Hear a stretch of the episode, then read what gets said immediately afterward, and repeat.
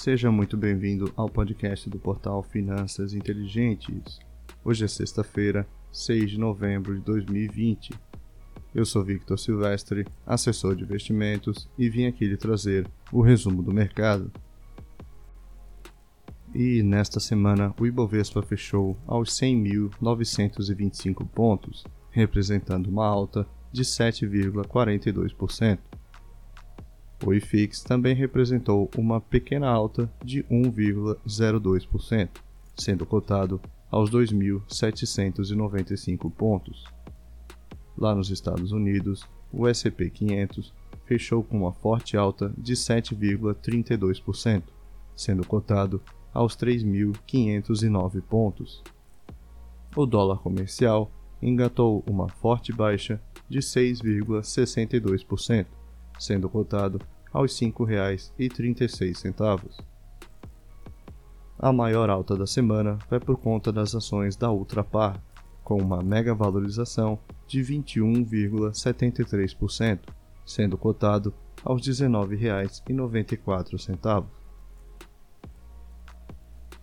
A maior baixa da semana, se é que podemos dizer que é uma baixa, foi por conta das ações da Suzano, com zero vírgula trinta por cento de desvalorização, sendo cotada aos quarenta e nove reais e noventa centavos.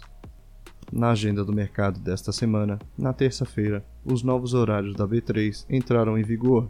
As negociações tiveram um acréscimo de uma hora, devido ao fim do horário de verão norte-americano. Tivemos também na quinta-feira o I P O da Melius, empresa mineira de programas de cashback. As ações foram precificadas a dez reais, em uma operação que movimentou trezentos e sessenta e sete milhões de reais. A Wine, maior vendedora de vinhos do Brasil, cancelou seu I P O, que seria lançado nas próximas semanas. Outras quinze empresas também cancelaram seus I P Os neste ano. A poupança teve captação líquida recorde no mês de outubro, com um total de sete bilhões de depósitos contra quatro bilhões em saques. A inflação para o mês de outubro foi a mais alta em dezoito anos. Com um acréscimo de zero vírgula oitenta e seis por cento, os alimentos e as passagens aéreas foram os mais atingidos. O P M I industrial brasileiro cresceu em setembro pelo quinto mês consecutivo, com uma alta de dois vírgula seis por cento com relação ao mês anterior. Nas notícias nacionais, o Senado aprovou nesta semana o texto base que vai dar autonomia ao Banco Central. O texto agora deve seguir para a votação na Câmara dos Deputados.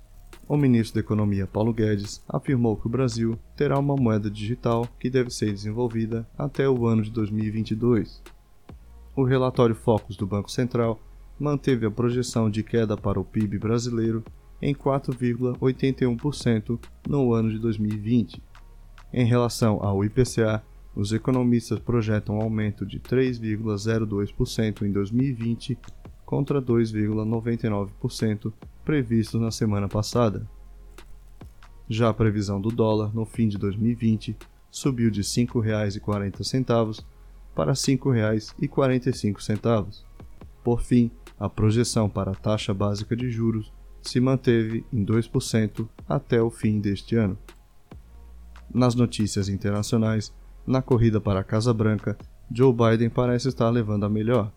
A contagem, que começou na terça-feira e que até a produção deste podcast ainda não tinha sido finalizada, mostrou uma virada para o democrata nos estados da Pensilvânia e Geórgia.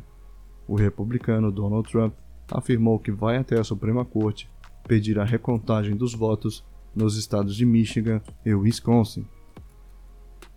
Lá na Europa, diversos países decretaram o fechamento do comércio não essencial para evitar uma segunda onda do covid dezenove. A Inglaterra declarou que vai gastar um total de seis trilhões de reais para impulsionar a economia britânica até o mês de março de dois mil e vinte e um.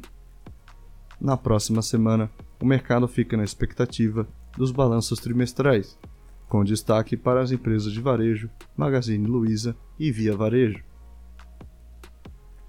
Devemos ter um panorama definitivo para a eleição americana nos próximos dias. A apuração dos votos nos estados de Nevada, Pensilvânia e Geórgia estão sendo as mais críticas nesta fase final das eleições. Estes foram os destaques para esta semana. Nos siga nas redes sociais no arroba Finanças Inteligentes. Me siga também no arroba o Victor Silvestre.